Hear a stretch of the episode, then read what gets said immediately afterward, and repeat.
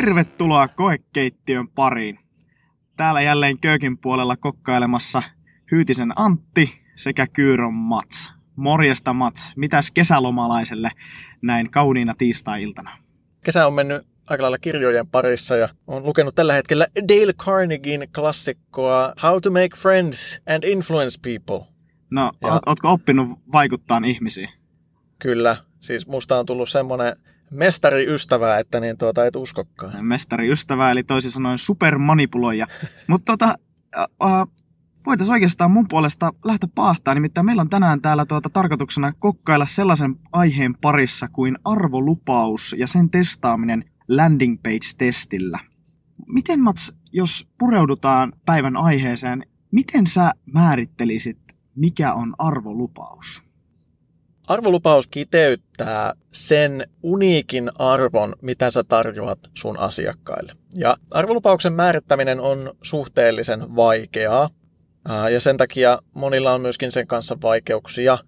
Kun sä katsot vaikka joidenkin yritysten landing pageja, niin yleensä ensimmäinen asia, mitä sä näet, kun sä saavut sille sivulle, on sen yrityksen arvolupaus sulle. Se ei ole mikään slogan tai tagline, vaan se on konkreettisesti se, mitä palvelua se yritys sinulle tarjoaa rahaa vastaan. Mikä on vaikka Netflixin arvolupaus? Niin sä voisit kertoa teknisesti, että Netflix on suoratoistopalvelu, jolla katsot valtavan katalogin elokuvia verkosta. Mutta pohjimmiltaan Netflixin arvolupaus on se, että sun ei tarvitse enää koskaan mennä videovuokraamaan. Tavallaan mikä on se ydin, mikä on se konkreettinen hyöty, mitä se sun palvelu sille sun asiakkaalle tarjoaa. Ja hyvin usein, jos sä et osaa muotoilla, että mikä se sun arvolupaus on, niin sä et ole vielä miettinyt sitä sun ideaa tarpeeksi pitkälle. Eli lyhyesti, arvolupaus vastaa, mikä on se uniikki arvo. Ja tässä painosanalla uniikki, se mitä sä teet eri tavalla kuin muut, paremmin kuin muut, rahaa tai jotakin muuta vastiketta vastaan. Kyllä on sunkaan samaa mieltä. Mä itse tykkään korostaa juurikin tuota unikkiutta myös, kun puhutaan arvolupauksesta. Mutta miten sitten tuota, miten sä koet, että on vaarana, jos sun asettama arvolupaus on huono tai sitten se on väärin määritelty? Periaatteessa arvolupauksen kanssa voi mennä metsään kahdella tavalla. Sulla voi olla semmoinen tilanne, että sulla on hyvä idea tai hyvä tuote, mutta sun arvolupaus kommunikoi sen huonosti tai väärin. Eli sulla on joku oivallinen ratkaisu sun asiakkaan ongelmaan, mutta sä et kerro sitä, vaan sä kerrot esimerkiksi jotakin teknisiä seikkoja siitä sun tuotteesta. Tämä on niin kuin hyvin ehkä klassinen ja vähän kliseinen esimerkki, mutta jos mietitään vaikka, miten sä myyt poraa sun asiakkaalle, niin sä voit kertoa, että mulla on tässä tällainen upea Volt-pora, jonka terä pyörii 1500 kierrosta minuutissa ja pystyy puhkaisemaan vaikka ikikallion läpi.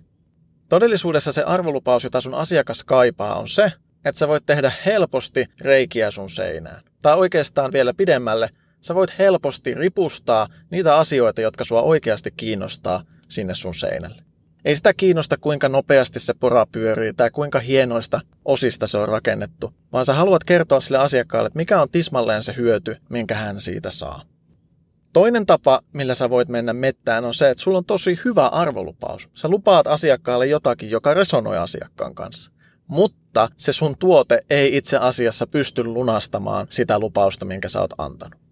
Kyllä.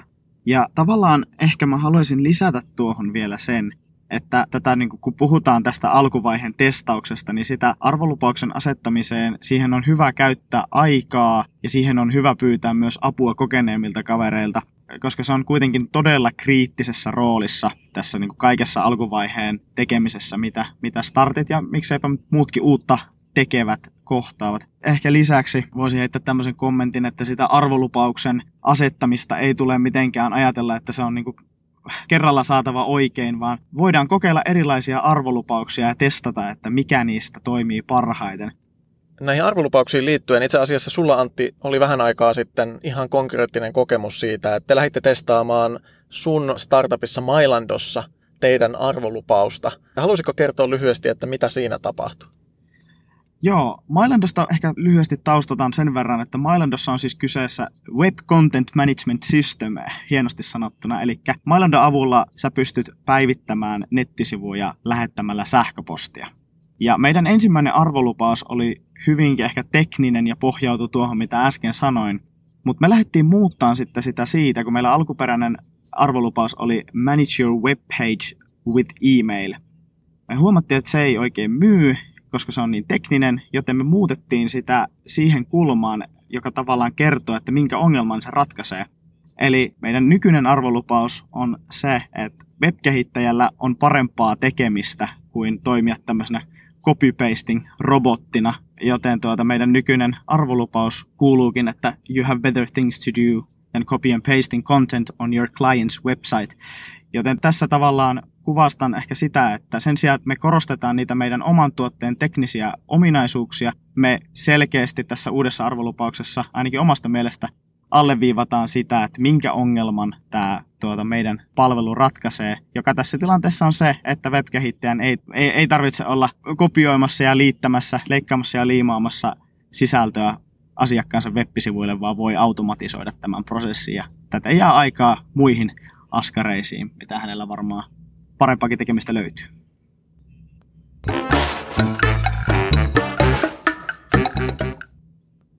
Mun oma henkilökohtainen lempiesimerkki landing page-testaamisesta nimenomaan tässä alkuvaiheessa tulee tällaisesta yrityksestä kuin Buffer.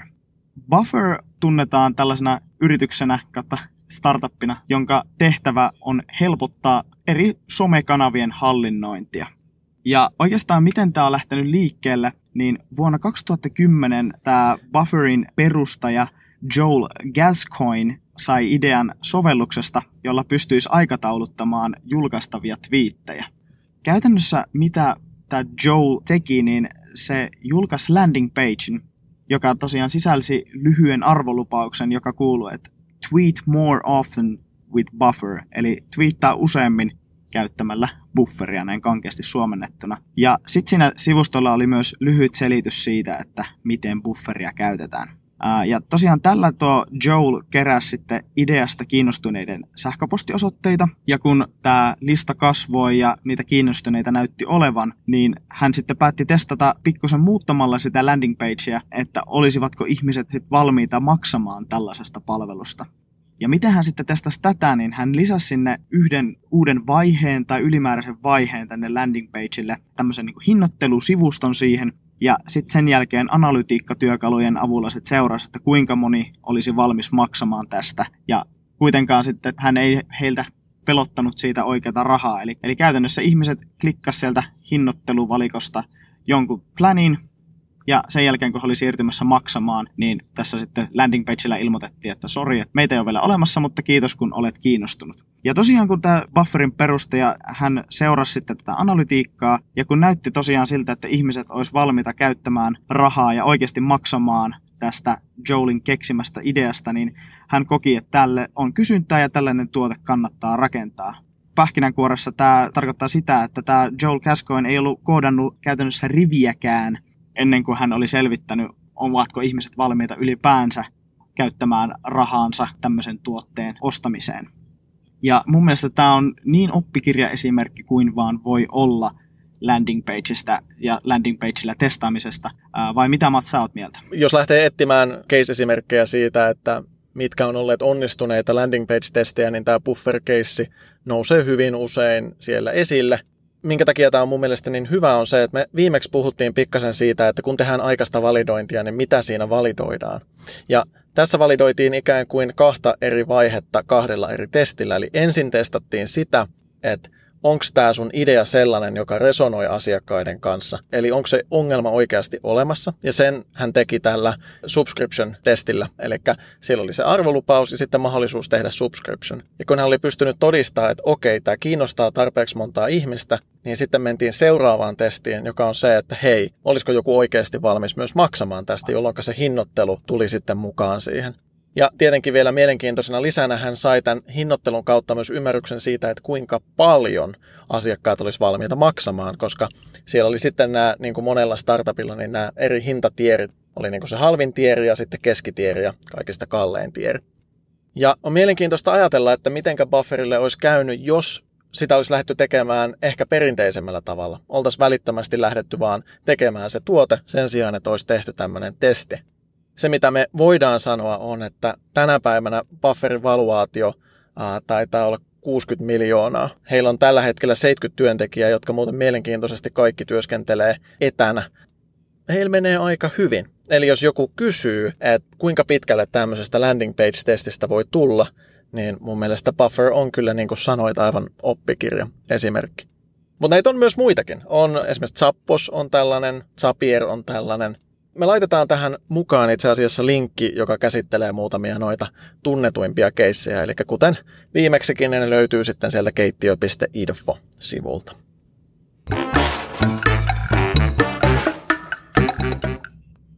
Nyt ollaan puhuttu aika paljon arvolupauksista, miten sä määrittelet arvolupauksen, ja ollaan tuossa siinä yhteydessä sivuttu aika paljon myös landing page-testaamista. Mä veikkaan, että moni meidän kuulija tässä vaiheessa miettii, että, että tuota, okei, kiva kun kerrotte esimerkkejä ja hienoja määritelmiä, mutta miten me käytännössä testataan landing pagea hyödyntäen. Joten nyt mitä mä Mots kysyisin sulta on se, että voitko kuvailla, että miten tollanen landing page-sivu käytännössä tehdään? No siis periaatteessahan mitä sä voisit tehdä on, että sä ostaisit jostain web-domainin ja tekisit itse käsin web-sivun, jonka laittaisit sinne ja sillä sivulla sä testaisit sun arvolupausta. Käytännössä kuitenkin tänä päivänä on olemassa valtava liuta erilaisia palveluita, jotka tekee ton testaamisen mahdollisimman helpoksi sulle niin, että sun ei tarvitse periaatteessa osata kirjoittaa riviäkään koodia. Ajatellaan, että sä haluat tehdä konkreettisen landing page-testin. Mitä sulla pitää olla valmiina? Sulla pitää olla se sun arvolupaus muotoiltuna. Sen lisäksi sun täytyy ymmärtää, että mikä on se oikea tapa, millä sä voit mitata, että sun asiakkaat on sitä mieltä, että se arvolupaus on heille arvokas. Tällaisia tapoja voi olla vaikkapa ennakkotilaus, eli tilataan joku tuote, jota sä siinä sun sivulla esittelet, tai se voi olla jokin toimintometriikka, eli ihmiset vaikka siirtää tuotteita ostoskoriin, jne. Tai se voi olla se, että henkilö antaa esimerkiksi omat yhteystietonsa, että sä voit kertoa lisää siitä tuotteesta hänelle suoraan henkilökohtaisesti, eli sulla syntyy uusia liidejä tätä kautta. Sen lisäksi sä tarvit jonkun työkalun, millä tehdä sen sivun. Nyt tätä meidän esimerkkiä varten käytetään MailChimpin omaa tämmöistä landing page-työkalua. Eli MailChimp on palvelu, joka on tarkoitettu alkujaan sähköpostien lähettämiseen sähköpostilistoille, esimerkiksi markkinointisähköpostien lähettämiseen. Mutta MailChimp on tehnyt myöskin vastikään landing page-työkalun, joka me linkataan tonne keittiö.infoon sitten tämän jälkeen. Käytetään sitä. Sen lisäksi, mitä sä yleensä tarvitset, on domain-nimen sekä esimerkiksi jotakin kuvituskuvia, stokkikuvia. Tänä päivänä sun ei todellakaan tarvitse maksaa sun stokkikuvista, vaan maailma on pullollaan erilaisia web-sivuja, jotka erikoistuu nimenomaan siihen, että sä saat sieltä ilmaisia stokkikuvia. Mitä me käytetään tällä kertaa on sellainen palvelu kuin Pexels, mutta me laitetaan se ja muutamia muita vastaavia sivustoja tuonne linkkeihin. Sitten, mitä me käytännössä tuolla MailChimpissä tehdään? Kirjaudutaan sinne palveluun, annetaan sinne meidän web-sivun nimi, annetaan sinne meidän omat yhteystiedot, jonka jälkeen me päästään tämmöiseen hyvin selkeäseen, yksinkertaiseen design-työkaluun, jossa me voidaan laittaa sinne meidän logo, meidän kuvituskuvat, meidän tekstit ja nimenomaan tärkeimpänä se arvolupaus sinne. Mitä me nyt tehdään tässä podcastissa on se, että me tehdään tällainen sivusto, missä te voitte rekisteröityä meidän postituslistalle, että te saatte aina viimeisimmän tiedon siitä, kun uusi jakso koekeittiöstä on saatavilla laitetaan tänne meidän arvolupaukseksi, mikä meillä nyt koekeittiössä on. Opi haastamaan ideasi ennen kuin rakastut niihin. Sitten me laitetaan tänne sivustolle tällainen laatikko, missä on mahdollisuus jättää oma sähköpostiosoite. Eli sillä me nähdään, että hei, näin moni tyyppi on ollut sitä mieltä, että tämä meidän arvolupaus on tarpeeksi hyvä, että on valmiit antamaan yhteystietonsa meille ja kuulemaan tästä lisää. Tällähän me ei vielä opita, olisiko joku valmis maksamaan jotakin tästä podcastista epäilen vahvasti, että ehkä ei. Mutta mitä me pystytään tällä todistamaan on se, että meillä on tarpeeksi kiinnostuneita kuulijoita, että meidän kannattaa edes käyttää meidän omaa aikaamme tämän podcastin edistämiseen.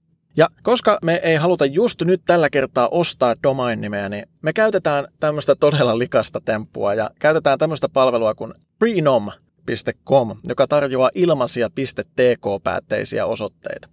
.tk päätteiset osoitteet on surullisen kuuluisia siitä, että niitä käytetään noin kaksi kertaa enemmän erilaisiin skämmäyksiin kuin mitä tahansa muita osoitteita maailmassa, mutta se käy tähän meidän sissitestaukseen erinomaisen hyvin. Eli jos haluat katsoa, miltä tämmöinen todella, todella nopeasti tehty landing page-testi voi näyttää, niin mene osoitteeseen keittiolista.tk, eli siellä ei ole ökkösessä pisteitä, niin näet siellä sitten tuon sivun. Ja nyt ei kannata ajatella, että tämä on sisällöllisesti erityisen vahva, vaan me halutaan näyttää teille se, että kuinka nopeasti tuommoisen sivun pystyy tekemään. Just näin. Mutta sitten hei, tämä MailChimphän on tosi tämmöinen, niin kun, sanotaanko, että tämä on niin yksinkertainen työkalu kuin voi olla. Ja MailChimpin kaltaisia työkaluja on paljon. Mutta tällä hetkellä mä sanoisin, että se niin kuin, uusi musta on card.co kahdella R-kirjaimella. Ja sä oot Antti erityisesti ihastunut tähän palveluun todella paljon. Ja Cardi antaa sulle ehkä pikkasen enemmän mahdollisuuksia säätää ja muokata sitä sun, sun web-sivua, vaikka sun ei edelleenkään tarvii osata koodata. Haluaisitko sä kertoa Cardista pikkasen? Joo, kyllä voin mielelläni kertoa ja ihan oikeassa oot. Card.c on varmaan niin frisbeegolfin jälkeen siistein juttu, mitä mä tiedän olevan ja tuota, me itse asiassa Matsinkaan löydettiin se Product Huntin kautta tässä jonkin aika sitten ja sen jälkeen ollaan käytetty sitä omissa projekteissamme sekä myöskin ihan meidän päivätyössä lähes viikoittain. Cardin hienous perustuu siihen, että siellä on tarjolla jo tällaisia valmiita templateja, eli sun ei tavallaan tarvitse edes tietää, että mitä laatikoita siirrellä mihinkin, vaan sä voit valita sieltä vaan siisteen valmiiden asetusten joukosta sellaisen, mikä sun mielestä näyttää hienolta ja soveltuu niihin sun käyttötarpeisiin siinä hetkessä parhaiten. Näitä erinäisiä tavallaan sivustotyyppejä sieltä löytyy muun muassa landing pageille omia tai valmiita templateja, Lisäksi sieltä löytyy tällaisia profiili- kautta biosivustoja varten, ja sitten siellä on portfolioille oma kategoriansa.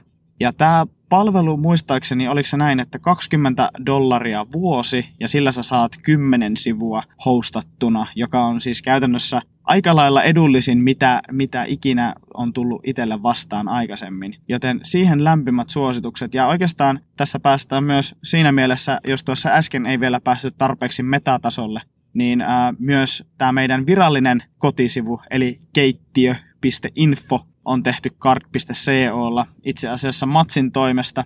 Ja oliko näin Mats, että sulla meni sen sivun tekemiseen mitä 45 minuuttia ja sen jälkeen se oli pihalla?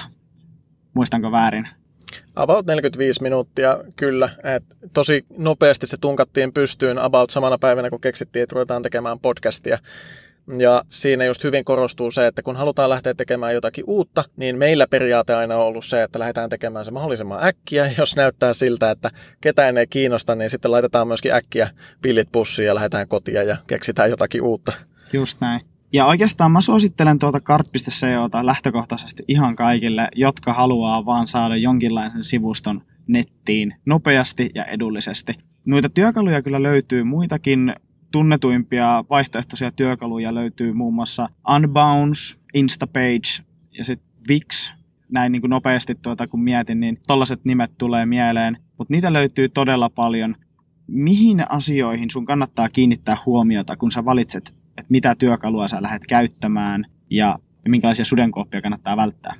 No kuten sanoit, niin siis näitä työkaluja on ihan käsittämättömän paljon. Ja sanotaanko niin, että aika usein sä voit vaan käyttää sitä, mikä susta itsestä sillä hetkellä tuntuu helpoimmalle.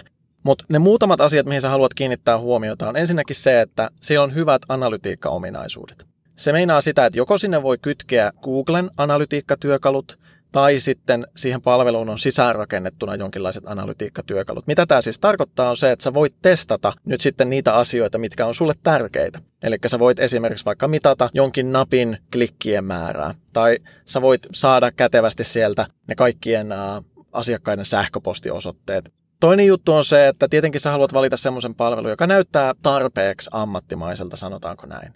Osa noista landing page-työkaluista on sellaisia, että on ehkä vähän liiankin ilmeistä, että se on tosi nopeasti ja helposti tehty testi. Ja jos se on liian ilmeistä, niin ne kävijät, jotka tulee sinne sun sivulle hyvin helposti, ehkä ei ota sitä niin vakavasti sitä sun tuotetta, kun ne ottais, jos se sivu on kuitenkin tarpeeksi ammattimaisen näköinen.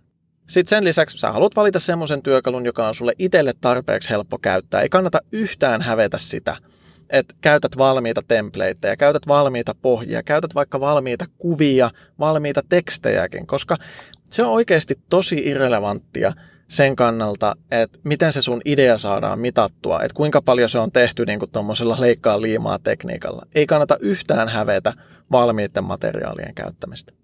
Ja tietenkin sitten ihan viimeisenä, varsinkin jos oot tekemässä jotakin henkilökohtaista projektia tai näin, niin hinnalla on varmasti väliä. Näitä tuotteita löytyy aika laidasta laitaan erilaisilla hinnoilla. Itse en maksaisi paljon sen enempää kuin mitä se kardi maksaa, eli oliko se nyt sen 20 dollaria vuodessa. Se nyt ei ole iso kustannus, mutta on ihan turhaa laittaa rahaa kiinni tämmöiseen testaamiseen, kun halpojakin vaihtoehtoja on olemassa. Just. Ja kun varsinkin tässä tilanne on se, että ikään kuin ylimääräiset eurot, niin mä uskon, että niille löytyy tässä testausvaiheessa järkevämpääkin käyttöä kuin tavallaan tyhjästä maksaminen. Just näin. Jos me laitetaan pähkinänkuoreen tämä landing page-testaaminen, niin mitä käytännössä on otettava siis huomioon on se, että sillä työkalulla itsessään ei ole väliä, kunhan siitä on helppo saada irti analytiikkaa ja sitä analytiikkaa on helppo seurata. Lisäksi, mikä on nyt monta kertaa mainittu, keinoilla ei ole niinkään väliä, vaan nimenomaan sillä, että sä vaan saat nopsasti testattua sitä, että onko se sun arvolupaus, minkä sä olet asettanut, niin onko se sellainen, mikä herättää vastakaikua sitten sun kohdeyleisössä. Lisäksi oikeastaan haluaisin rohkaista nimenomaan siihen, että se ei haittaa, vaikka sun ensimmäisellä kerralla landing page-testaus menee ihan päin prinkkalaa, vaan sulla on mahdollisuus, sä vaikka vaihdat brändiä vähän ja vaihdat ehkä pikkusen arvolupausta ja sitten lähdet kokeilemaan uudestaan ehkä vaikka jossain toisessa kanavassa. Et se, että arvolupaus ei herätä minkäänlaista vastakaikua, niin on tietyllä tapaa löydös sinänsä. Eli se validoi sen, että tätä nyt välttämättä ei tässä muodossa kannata tehdä. Tai sitten toisaalta se validoi sen, että mulla ei välttämättä ole oikea kanava, jossa mä tätä arvolupaustani viestin kohde yleisölle. Hei, mä voisin lisätä tuohon itse asiassa yhden asian. Oli hyvä, kun mainit niistä kanavista. Nimittäin se on ehkä sellainen asia, mihin haluaisin vielä pikkasen kiinnittää huomiota. Varmaan nimittäin moni kuuntelija nyt miettii, että okei, vaikka mä saisin nyt ton mun sivuston tosi nopeasti tehtyä, ja nyt mulla on jossain netissä semmonen webbisaitti, jossa mun arvolupaus on esillä, niin miten mä ohjaan sinne niitä asiakkaita? Ja tämä on itse asiassa hyvin yksinkertainen kysymys, mutta ihan ehdottomasti kysymisen arvoinen kun me tehdään näitä testejä, niin me saatetaan ostaa mainoksia Facebookista, jotka me tähdätään semmoisille ihmisille, joiden me oletetaan olevan meidän ensimmäisiä asiakkaita. Tai me ostetaan mainoksia Googlesta ja samalla tavalla tähdätään ne niihin ihmisiin, jotka meidän mielestä on kaikista ensimmäisiä, kaikista parhaita kandidaatteja sille, että ne saattaisi haluta tämän meidän tuotteen tai palvelun käyttöön. Mutta sen lisäksi on aivan validia myöskin laittaa se linkki jakoon vaikka semmoisiin Facebook-ryhmiin, missä sä olet, tai laittaa se jakoon esimerkiksi johonkin WhatsApp- tai Telegram-kanaviin. Kunhan sä oot koko ajan kärryillä siitä, että ketä ne ihmiset on, ketä sinne sun sivulle tulee, ja sitä kautta sä pystyt ymmärtämään, että onko heillä kenties vaikka jotenkin vähän vääristynyt suhtautuminen siihen sun tuotteeseen ää, tai näin. Eli liikennettä voi ohjata monista paikoista, ja se, että sä saat sitä validointia sille sun ajatukselle, ei vaadi sitä, että sinne täytyy saada hirveitä liikennemassoja. Jos sä saat vaikka kymmenen ihmistä liittymään sähköpostiosoitteella johonkin sun tuoteajatukseen liittyvälle postituslistalle, tai jos sä saat vaikka kymmenen ihmistä ennakkotilaamaan jonkin sun palvelun, jota ei vielä edes ole olemassa, niin se on ehdottomasti tarpeeksi vahva signaali, että sä pystyt siirtymään siihen vaiheeseen, että sä alat oikeasti vaikka prototyyppaamaan sitä palvelua sitten.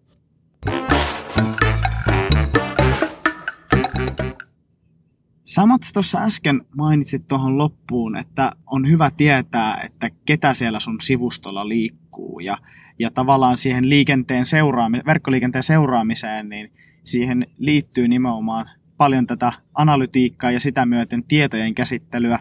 Mä osallistuin tässä joku pari kuukautta sitten sellaiseen workshopiin, jossa nousi tällainen kysymys yleisöstä, että kun puhuttiin nimenomaan landing page-testaamisesta, niin nousi kysymys yleisöstä, että miten nyt tämän uuden hienon Euroopan tietosuoja-asetuksen aikaan, eli tämän sanahirviö GDPRn aikaan, niin onko tällainen landing page-testaaminen laillista ja toisaalta onko se eettistä? No tuota, lähdetään liikkeelle siitä, että on tehtävä hyvin selväksi, että minä tai Antti ei voida antaa minkäänlaisia lainopillisia neuvoja tai ohjeita. Disclaimer. Vaan voidaan kertoa meidän omista kokemuksista kyllä, mutta täytyy osata käyttää sitten omaa järkeä näiden soveltamiseen. Jos palastellaan toi kahteen osaan sillä tavalla, että yksi juttu, mitä tosi usein kysytään, kun puhuu näistä landing page-testeistä, on se, että onko tämä laillista, onko tämä eettistä. Ja niin kuin noin yleisellä tasolla, niin mitä mä monesti tämän itse mielen on, että ei ole varsinaisesti mitään lakia, joka kieltäisi sua valehtelemasta ihmisille, varsinkin valkoisia valheita. Valehteleminen on noloa se on kiusallista, siitä kiinni jääminen voi johtaa omituisiin tilanteisiin, mutta se ei varsinaisesti ole laitonta niin kauan kun sä et esimerkiksi ota rahaa ihmisiltä jotakin valhetta vastaan. Se voi ajatella näin, että landing page-testi on virtuaalinen vastine sille, että sä kävelisit tuolla kadulla ja sanoisit ihmisille, että hei, mulla on tällainen ja tällainen tuote tulossa lähiaikoina. Annaksa mulle sun puhelinnumeron, että mä voin soittaa sulle, kun se on valmis. Mutta sitten kun mennään tuonne GDPR-maailmaan, joka on siis tämä Euroopan uusi hieno tietosuojadirektiivi, niin se on totta, että se voi tuntua pelottavalta tämmöisen landing page-testin yhteydessä. Käytännössä tässä on kuitenkin kaksi asiaa. Ensimmäisenä, noi landing page-työkalut, mitä sä tuut todennäköisesti käyttämään näiden testien tekemiseen, on jo nyt nähneet paljon vaivaa sen eteen, että se tapa, millä ne antaa sun kerätä esimerkiksi asiakkaan sähköpostiosoitteita, on jo nyt GDPR mukainen. Ja mitä se, että on GDPR mukainen tässä tilanteessa tarkoittaa, on sitä, että sun täytyy hyvin selkeästi pystyä kertomaan sille sun asiakkaalle, miksi hänen yhteystietojaan kerätään. Esimerkiksi vaikka sen takia, että sä haluat ilmoittaa heille, kun se sun tuote on saatavilla. Ja heillä täytyy olla myöskin hyvin selkeä tapa ilmoittaa tulevaisuudessa, jos he eivät enää niitä sähköposteja halua saada. Tämä kuitenkin huomioiden. Näkökulmasta, jos sä kirjoitat vihkon kulmaan sun kymmenen asiakkaan henkilötiedot, niin se jo on henkilörekisteri, jolla pitäisi olla tapa saada ne tiedot sieltä poistettua, jne, jne. Mä en kuitenkaan usko, että kukaan meistä tulee lähiaikoina päätymään selliin sen takia, että on kirjoittanut kymmenen asiakkaan henkilötiedot vihkon kulmaan. Yksi, mitä meidän Kristian on aina meille kertonut, tämmöisenä yleisenä vinkkinä startuppien toiminnasta on se, että jos tekee jotain tällaista testaamista ja se niiden ihmisten määrä, joihin se testi vaikuttaa, on vielä niin pieni, että heille kaikille voi soittaa ja pyytää anteeksi ja lähettää suklaalevyn, niin silloin yleensä vielä voi tehdä aika lailla kaikenlaista. Mutta tietenkin sitten, kun mennään isoihin yrityksiin, niin erityisesti siellä asiat täytyy tehdä erilaisella herkkyydellä. Eli jos sä oot yksityinen henkilö, joka tekee testiä vaikka omaa sivuprojektia varten, tai jos sä oot pieni porukka kavereita, jotka suunnittelee startupin perustamista, niin totta kai teillä on aivan erilaiset mahdollisuudet tehdä näitä testejä kuin jollakin isolla yrityksellä. Mutta se ei meinaa, etteikö isommassa yrityksessä näitä asioita voisi soveltaa. Aivan mainio esimerkki äh, Momondolta, joka nyt ei ihan puhtaasti ole landing page-testaamista, mutta samalla tavalla siinä hyödynnetään tämmöistä feikattua sivustoa. Semmoinen disclaimer, että mä en muista onko se Momondo, mutta se on joku näitä isoja matkustusjättejä. Sovitaan, että se oli Momondo. Momondolla on tällaisia kaupunkioppaita. Ja miten he aloitti niiden kaupunkioppaiden tekemisen oli, että he lisäsivät sinne kaikkien pääkaupunkien nimet. Ne sanoivat, että meillä on tämmöiset kaupunkioppaat kaikista suurista kaupungeista ää, maailmalla. Ja oikeasti niiden linkkien takana ei ollut yhtään mitään. Kun sä klikkasit sitä linkkiä, niin sulle tuli vain 404. Hups, tätä sivua ei ole olemassa. Ja mitä Momondo teki siellä taustalla, he mittas, että mitä niistä linkeistä oikeasti klikataan kaikista eniten – ja sitten he teki ne kaupunkioppaat vain niistä kaupungeista siinä järjestyksessä, mitä klikattiin kaikista eniten. Ja vaikka tämä on nyt vähän erilainen testi kuin toi landing page-testi, niin mä oletan, että te ymmärrätte, miten siitä hyödynnetään itse asiassa ihan samoja tekniikoita. Nyt tällä kertaa ison yrityksen kontekstissa tuossa Momonden keississäkin mun mielestä on siistiä se, että he ei lähtenyt silti olettamaan, että okei, New York on kaikista mielenkiintoisin matkakohde, vaan he tekivät nimenomaan tällaisen niin kuin, toisenlaisen testauksen, jolla validoitiin, että mitkä oikeasti heidän sivustolla kävijöiden mielestä olisi sitten tämmöisessä tilanteessa mielenkiintoisimmat matkakohteet yleisesti vielä tähän laillisuuteen ja eettisyyteen liittyen, niin nyrkkisääntö on se, että kannattaa käyttää maalaisjärkeä. Silloin jos et toimi ison yrityksen kontekstissa, vaan toimit yksityishenkilönä, niin suurin riski, mikä sulla on, on se, että sä teet jotakin kiusallista tai noloa, joka saa sut näyttämään vähän pöljältä.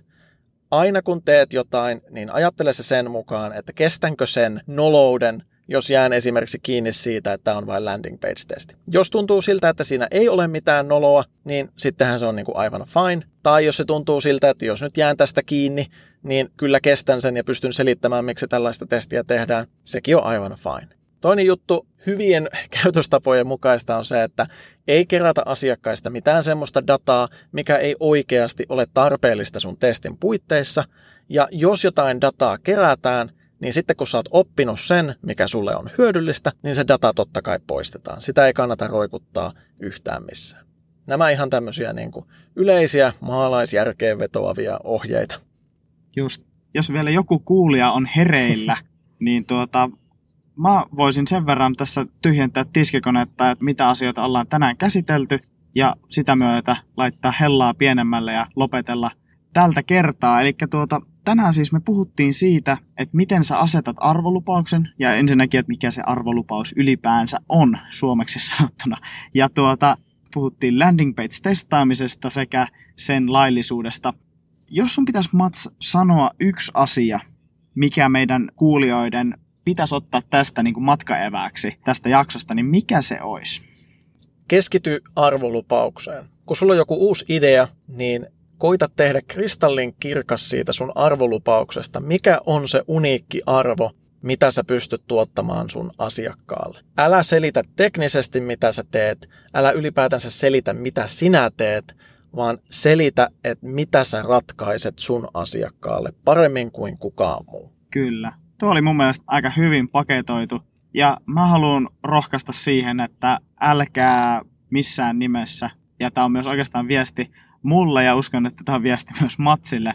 Ei pidä lannistua missään nimessä siitä, jos se sun arvolupaus ei ole ensimmäisellä kerralla oikea, vaan se voi itse asiassa olla se sun pelastus, että sä et lähde tekemään jotain, mille ei oikeasti ole kysyntää, mille ei ole markkinaa ja mistä ihmiset ei ole valmiita maksamaan. Joten sitä arvolupausta, sitä ei haittaa, vaikka sitä testaa, vaikka vaihtelee. Ja ei haittaa, vaikka sulla olisi kaksi eri landing pagea eri, eri arvolupauksilla – ja katsoa sitten, että kumpi niistä herättää enemmän mielenkiintoa. Tämä on mielenkiintoinen aihe. Mä uskon, että tähän liittyen oppiminen ei lopu koskaan, vaan tätä pystytään ja tätä pitää harjoitella aika lailla loppuelämä. Kyllä. Tämä oli aika niinku tällainen pintaraapasu, mitä landing page-testaus on, mutta mitä mä toivon on se, että useampi kuuntelija rohkaistus kokeilemaan vaikka jotain omaa ideaa landing page-testin kautta. Olipa se sitten MailChimp, olipa se Unbounce tai card.co, jolla sitä testataan, mutta lähtisi rohkeasti testaamaan niitä omia ajatuksia, koska se on paras tapa päästä myös oppimaan tästä aiheesta lisää. Tai olipa se sitten se, että menet feissariksi keräämään ihmisten puhelinnumeroita ja kyselee, kiinnostaako tällainen tuota, mun rakentama juttu. Hei, eli tähän vaiheeseen voidaan lopetella tältä erää. Kuten tuttuun tapaan, niin materiaalit ynnä muut löydät osoitteesta keittio.info. ja tuota, siellä löytyy myös seuraavien jaksojen aiheet. Ensi viikolla me opetellaan prototypoimaan sovelluksia ilman koodia. Eli kannattaa ehdottomasti kuunnella, jos kiinnostaa se, että miten teet web- tai mobiilisovelluksen ilman, että koodaat riviäkään. Ja oikeastaan siihen liittyen saatiin viime viikon jakson jälkeen tosi kivasti palautetta, saatiin kommentteja ja saatiin myös ihan konkreettisia kehitysehdotuksia. Please, ihmiset, rakkaat, pistäkää meille teidän rehellinen mielipide, mitä te olette mieltä näistä jaksoista, onko näistä mitään hyötyä, kannattaako meidän lopettaa tämä puhuminen ja mennä syömään mäkkäriin suklaapirtelöä, pistäkää viestiä Twitterissä, seuratkaa meitä koekeittiö siellä nimimerkkinä, tai sitten laittakaa vaikka sähköpostia koekeittiöpodcast at gmail.com. Tyyli on vapaa, mutta pakollinen, eli heittäkää meille mietteitä, mitä mieltä olette tästä minä kiitän täältä ja lähden viettämään upeaa kesäpäivää. Kiitos Mats, jatketaan tästä ensi viikolla. Thank you.